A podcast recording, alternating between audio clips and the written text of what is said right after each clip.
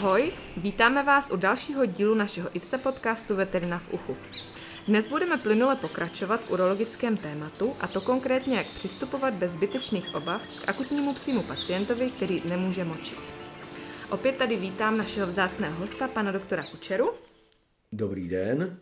Tak dobrý den, pane doktore. Pojďme si spolu představit, že k nám do ordinace přijde majitel s šestiletým Yorkshirem, který byl několikrát na jiném pracovišti léčen antibiotiky pro zánět močových cest a teď se najednou nemůže vymočit. Majitel popisuje jen odkapávání moči. Čím bychom měli začít?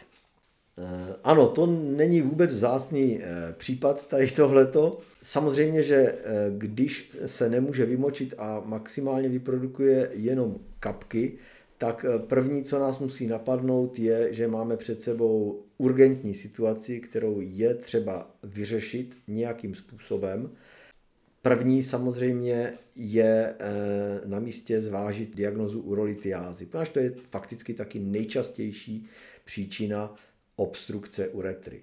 Takový pacient, který močí po kapkách a snaží se o to, je sice z pohledu symptomatologie inkontinentní, protože mu to odchází, eh, ať chce nebo nechce, ale zároveň je to pacient, který tím, že se o to aktivně a volně snaží, je předpoklad, že močový měchýř bude plný a to je situace, která představuje eh, několikeré riziko. Jedno, to nejhlavnější je, že dojde k takzvanému postrenálnímu selhání ledvin. Čili my musíme takového pacienta eh, neprodleně vyšetřit na celkový zdravotní stav a na průchodnost močové trubice. Musíme zjistit příčinu, proč se nemůže vymočit. Ono eh, se to zdá být eh, na první pohled poměrně jasné, že se jedná o nějakou obstrukci, ale chtěl bych tady upozornit, že sice Yorkshire Terrier vůbec není typickým představitelem těch nemechanických obstrukcí, ale střetáváme se nevzácně i s tím, že se jedná o funkční obstrukci, neboli spasmus, eh, jinými slovy hyperreflexní svěrač močové trubice, který neumožní tomu psovi plně se vymočit, eh, v lepším případě zahájí vteřinovým proudem, nebo střikem a, a pak už mu to nejde, snaží se a e, maximum jsou kapky nebo nic. Ale vraťme se k Yorkshire Terrierovi. Má příznaky uretrální obstrukce a pochopitelně moje první úvaha bude taková ta obecnější e, z hlediska toho epidemiologického. Je to samec, je to Yorkshire Terrier.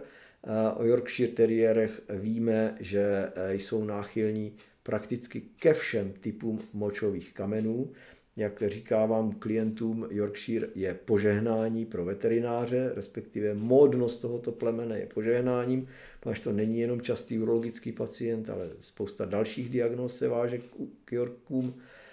No a e, my ho jako plemeno najdeme mezi kalcium oxalátovými litiatiky na přední pozici, najdeme ho i mezi cystinuriky, najdeme ho i mezi močanovými kamenotvůrci, protože ti Yorkshire mají afinitu k portokaválním zkratům. Takže určitě u takovéhoto psa moje první úvaha bude, má kameny, má uretrolitiázu plus minus cystolitiázu, záleží na tom, jak to tam má rozložené. Čili první, co zkusím s takovým pacientem udělat, je, že vezmu katetr a zjistím, jestli se dostanu pouze ke kosti pijové, nebo jestli se dostanu dál a překážka bude třeba v arcus ischiadicus. A také zjistím, jestli, když detekuji překážku, zdali se dokážu katetrem dostat paralelně kolem ní do močového měchýře. Protože je třeba toho pacienta vypustit. Ať už tam ta mechanická obstrukce je nebo není, je třeba ho vypustit. Paralelně s tím zhodnocuji jeho zdravotní stav, jak těžce je na tom. Pochopitelně z anamnézí mám informace, jak dlouho situace trvá. Čím déle trvá, tím spíš můžu očekávat nějaký metabolický rozvrat, acidózu, azotémii. Podle toho musím přistupovat pak následně k tomu pacientovi. Pokud se bude zvažovat nějaká anestezie, tak je určitě na místě eh, napřed ho stabilizovat infuzní terapií, v ideálním případě zjistit acidobazickou rovnováhu a stav biochemických parametrů krve. Když nedokážu se dostat paralelně kolem těch močových kamenů do močového měchýře, tak situace nabývá na vážnosti, poněvadž je jasné, že je třeba to zprůchodnit. Mám šanci pouze toho dosáhnout retrográdní urohydropropulzí anebo operací. I při té operaci budeme preferovat cystotomii a na relaxovaném těle retrográdní urohydropropulzi, poněvadž chirurgie uretry by měla být až tou poslední nezbytně nutnou variantou, pokud nedokážu relokovat uretrolity zpět do močového měchýře. Samozřejmě je třeba zvážit to, jestli mohu toho pacienta vystavit anestezii v jeho konkrétním klinickém stavu. Pokud eh, nemohu ještě uspávat a musím napřed korigovat eh, hodinu, dvě nějakou eh, kapačkou, tak se pokusím v každopádně ulehčit tomu močovému měchýři přeplněnému aspoň terapeutickou cystocentézou. Čili vyprázdnit ten měchýř určitě je na místě a aby se znovu navozenou diurézou ulevilo metabolismu a ledvinám. No a pak už pokračujeme. A buď, buď teda pokračuji tou urohydropropulzí, kdy se pokusím, preferuji vědomého pacienta nebo mírně sedovaného, se pokusím o tu relokaci, to se často podaří, a nebo když se to nepodaří, tak pak už to směřuje k chirurgickému zákroku. Uh-huh. A jsou ještě nějaká jiná vyšetření, která můžeme například před tou katetrizací provést, pokud máme například obavu z katetrizace, nebo se na to necítíme, aby jsme si mohli zjistit, jestli tam nějaká obstrukce se nachází? Určitě ano, eh, ideální jsou zobrazovací vyšetření. Je možné jít rovnou na ultrazvukové vyšetření, které je schopno detekovat kameny bez ohledu na jejich minerální původ případě eh, rengenografie eh, je třeba si uvědomit, že močanové kameny eh, se nám většinou nezobrazí. Výjimku tvoří spíše močany, které mají větší rozměry, centimetr a více a leží v tom močovém měchýři, tak ty se někdy dokážou zobrazit radiokontrastně. Nicméně to zobrazovací vyšetření rentgenové má třeba i velmi eh, dobrý význam nejenom u obstrukčních epizod, ale obecně u urolitiázy jako takové pro eh, naplánování eh, toho dalšího léčebného managementu. Jelikož rengenový vzhled kamene Eh, nám umožňuje přibližně si odtypovat eh, i v rámci ostatních parametrů, které posuzujeme, o jaký minerální typ kamene by mohlo jít. Čili je to jedno důležité hledisko a my se můžeme už rozhodnout, pokud jsme schopni opravit obstrukci, nebo pacient litiatik není obstrukční, má prostě kameny jenom v močovém měchýři, tak jsme schopni se rozhodnout, jestli budeme volit neinvazivní metodu rozpouštění kamenů, anebo jestli eh, je takováto varianta nesmyslná a je třeba eh, naplánovat chirurgický zákrok. Takže rozpouštění dneska je určitě možné u struvitových kamenů a mělo by se využívat eh, nepochybně víc. Překážku já vidím spíše v chovatelích, než ve veterinářích a možná i trochu v těch našich pacientech, protože rozpouštění vyžaduje dlouhodobost, trpělivost, disciplínu v e, dietním režimu. A nemálo klientů e, je nakloněno spíše rychlejšímu řešení, anebo poté, co nastoupí tu rozpouštěcí fázi, tak e, za týden přijdou s tím, že pes nechce žrát dietu a že je problém že to chtějí řešit eh, raději radikálně. Eh, takže struvit eh, tu a tam se podaří rozpustit, ale zdaleka si myslím, že to není modalita léčebná využívaná dostatečně. Málo nebo méně už se ví, že lze rozpouštět i cystinové a močanové kameny. I to má svá, své medicamentózní a dietní zásady, ale taky nutno říci, že eh, ta úspěšnost rozpouštění těchto dvou minerálních typů je podstatně nižší než eh, u struvitu. Zatímco u struvitu, když budete dodržovat eh, i ten pacient a chovatel celý rozpouštěcí režim, tak můžeme říci, že 90 i více procent případů lze rozpustit. Tou výjimkou jsou třeba pacienti, kteří mají ve struvitu inkorporovanou významnou vrstvu apatitu, který je jako takový nerozpustný, protože to je zase vápenatý minerál tak eh, furt je to vysoké procento. U těch eh, močanů a cystinů ta míra úspěšnosti v těch studiích, které byly kdysi dávno dělány, tak eh, dosahovala možná 50, maximálně 60% To už nejsou moc velké vyhlídky na úspěšnost režimu, který má být veden třeba 3 měsíce a samozřejmě kontrolován pravidelně dalšími zobrazovacími vyšetřeními, eh, které mají své náklady. Takže eh, je třeba tohleto všechno vlastně s tím chovatelem probrat a zjistit, eh, v jaké pozici on je, jak se na to dívá, co, co je jeho preferovaný přístup k takovému případu. Určitě se nevyplácí vnucovat někomu násilím chirurgii a stejně tak nějaký litolytický režim je třeba mluvit s nimi a najít pak dohodu. Tak ano, určitě každá metoda má svá pro a proti a je dobré s majiteli spolupracovat, aby ten náš výsledek byl, byl příznivý. No a tedy provedli jsme chirurgii, případně nějakou jinou metodu a kameny jsme získali. A co dál s těmi kameny máme dělat? Tak urolity jsou nepochybně eh, cený diagnostický materiál, protože tím, že vyřešíme nějak epizodu urolitiázy, tím jsme pořešili jenom následek. Příčina té nemoci je někde jinde, ať už to bude infekce a s ní související struvitové kameny, nebo eh, to bude metabolický defekt eh, vrozený eh, či získaný ve smyslu metabolismu vápníku třeba. To znamená, kámen nebo kameny by měly být analyzovány odpovídající metodou v odpovídajícím způsobem vybavené laboratoři mineralogické.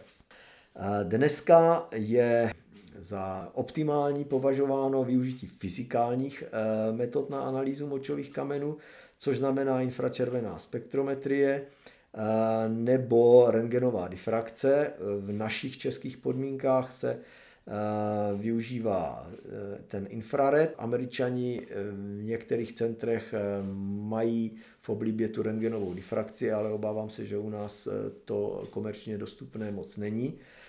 Nicméně ta e, infračervená spektrometrie je zcela postačující, specifická, kvantifikující podíly jednotlivých minerálních složek, spolehlivá a dostupná.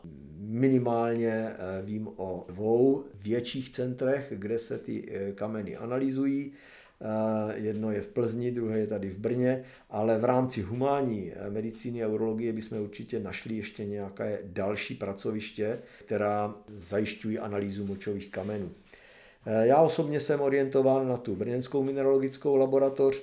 Kameny tam zasílám jednak ze svých případů a jednak kameny, které mi jsou podstoupeny k analýze z jiných spolupracujících veterinárních pracovišť. Pár zásad, které je třeba mít na paměti, eh, preanalytických zásad je, že nejvíc zdůrazňuji, posílejte všechny kameny a když ne všechny, tak aspoň ty největší. Tu a tam eh, některé klinik eh, podlehne pokušení ponechat si, říkám, trofejní kámen, protože je velký, je mimořádný a třeba léta ho to nepotkalo, aby vyoperoval tak velký kámen, tak eh, si ho nechá, eh, tak říkají, do vitrínky. Toto, ta, ty velkých, těch velkých rozměrů dosahují právě struvitové kameny. Tam je zakopaný pes, protože eh, ten největší struvitový kámen z celé té sestavy daného případu může v sobě skrývat jádro odlišného minerálního složení. Typicky na to mám podezření, pokud se mi dostane do rukou pacient, který zjevně má struvitové kameny, ale je to plemeno náchylné ke kalcium oxalátové urolitiáze. Takže tam vždycky chci, aby hledali v laboratoři jádro, aby si na to dali hodně majzla, poněvadž to jádro může být třeba milimetr, 2 mm velké a přitom minerálně odlišné. Čili kameny všechny a zejména ty největší na analýzu.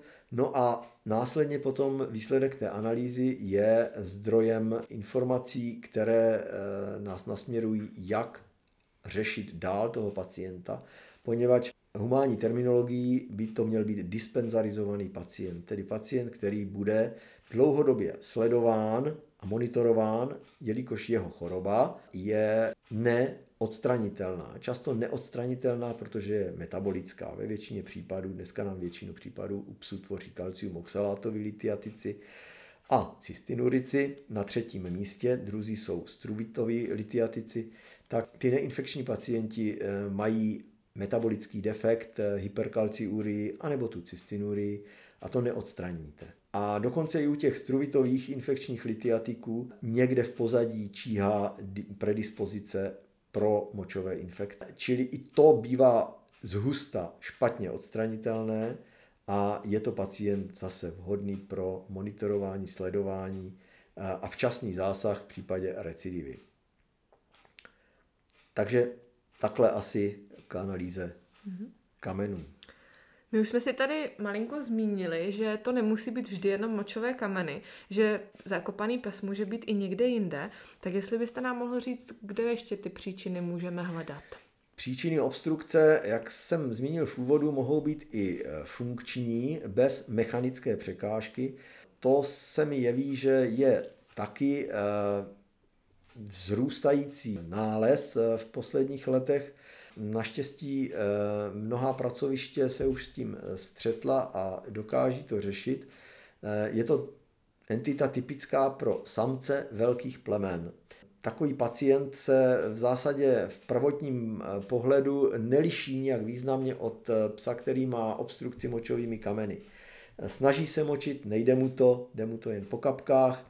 A tady právě nastupuje ta katetrizace jako diagnostický standard, kdy Průnik katetru je zcela bezproblémový až do močového měchýře, vyprázdníte psa a může odcházet, ale on se zase nevymočí.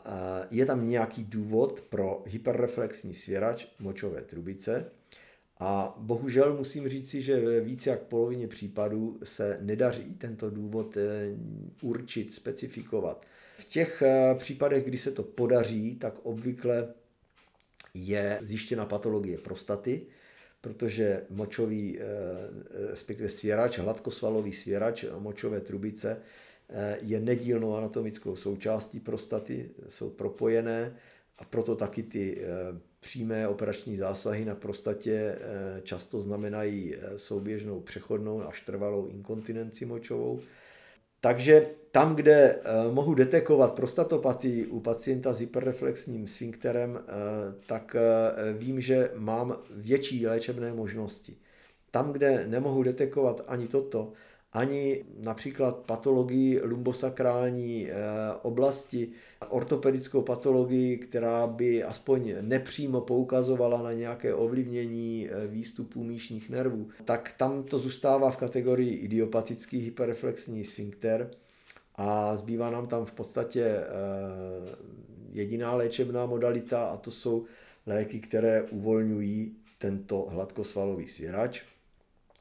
Případně se eh, mohou kombinovat i s diazepamem, který uvolňuje eh, kosterní svalovinu externího svěrače močové trubice, který probíhá distálněji kolem uretry v její penilní části. No a někdo má v oblibě i zároveň posílit detruzor močového měchýře, čili ten sval, který obdává stěnu močového měchýře a způsobuje jeho stah. Čili já k tomuto neinklinuju, protože obvykle u těchto pacientů eh, ten detruzor je vycvičený docela dobře, jak se snaží vyprazňovat, ale všechno je o čase také. Protože pokud ten pacient přijde na veterinární pracoviště po měsících a měsících nemožnosti se vymočit a v podstatě takový pacient je eh, často inkontinentní eh, a inkontinence je typu overflow, čili překapávání neustále plného močového měchýře, tak tam už dochází k nezvratným porušením toho detruzoru, respektive neurosvalových spojení v tom detruzoru. A tam nám eh, nastupuje už horší stav, kdy i kdyby jsme zvládli svěrač, tak už se nám nedaří zvládnout detruzor, aby byl schopen stahu. Takový močový měchýř je pak úplně hadrovitý, v podstatě neovlivnitelný léčebně ve smyslu požadovaného stahu. Takže je určitě dobré mít na paměti, že nemočící pacient nemusí vždy znamenat pouze urolitiázu, obstrukci těmito urolity, ale zkusit se podívat i na jiné diagnózy a pamatovat si, že tam i jiné mohou být. A já bych už dnešní, dnes kratší podcast ukončila, opravdu opět poděkováním eh, panu doktoru Kučerovi za jeho, za jeho úžasný přednes a myslím, že jsme se dostali k opravdu vynikajícím informacím z praxe, ke, kterém, ke kterým se jen tak v knihách a v teorii a na univerzitě nedostaneme tak jednoduše. Takže moc děkuji, pane doktore. Rádo se stalo, a ať je to k užitku. A budeme se těšit s posluchači na nějaký příští díl našeho IFSA podcastu Veterina v uchu.